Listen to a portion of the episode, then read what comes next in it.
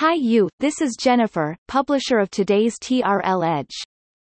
Will Instagram become the next generation sourcing platform to global retailers? This perspective was shared from the TRL Edge forum of T Renaissance Inc. www.t-renaissance.com upon a recent business news from Retail Wire. T Renaissance Inc. is a full turnkey technologies solutions business connecting the world with China, with a focus serving the retail, telecoms, media sectors.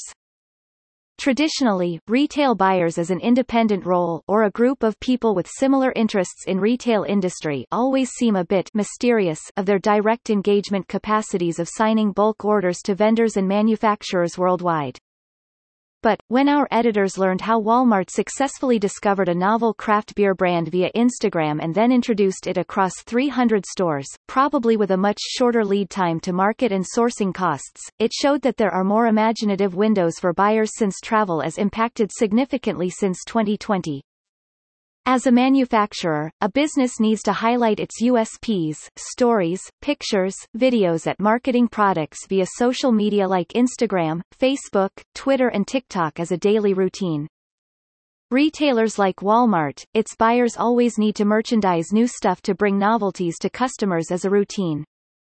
This beer launch is an example of the new dynamic ways of online sourcing in bigger info pools like Instagram, TikTok, etc. as possible and that retailer and social media may have protocols or integration for more efficient merchandising.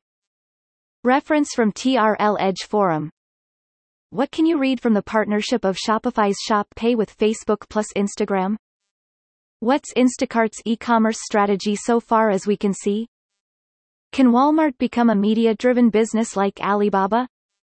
Here comes with a latest update on the February 19, 2021, Besides the case of Walmart's novel craft beer introduction to over 300 stores probably over the reference from Instagram, the sourcing to merchandising activities to big retailing operations, particularly to e-commerce have probably also been on its transformation way to a big change, a brick-and-mortar sourcing tradition over 150 years since the early stage of globalization but under the ubiquitous supply of products now available from a mobile device easily accessible in many countries nowadays, although such sourcing sourcing model transformation can be much slower than the consumer service end innovations.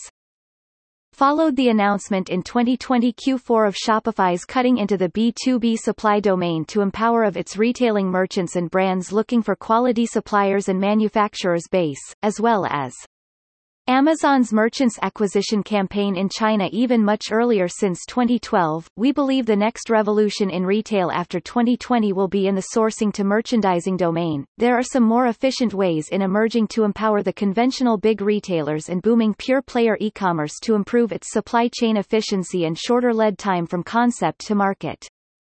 Reference from TRL Edge Forum has Jeff Bezos uplifted himself to a even higher bar for longer-term strategy upon Amazon groceries models? How do you see Wix partnership with TikTok to come? What may happen to Dollar Shave Club, Glossier, Gymshark, if they are over 200 million United States dollar sales?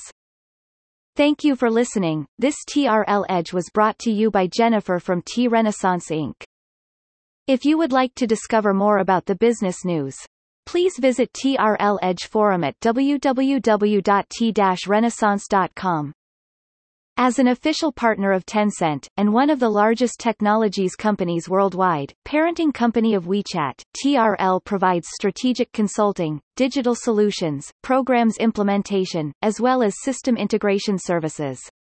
We also provide strategic and financial advisory services for leading and emerging businesses from our New York office.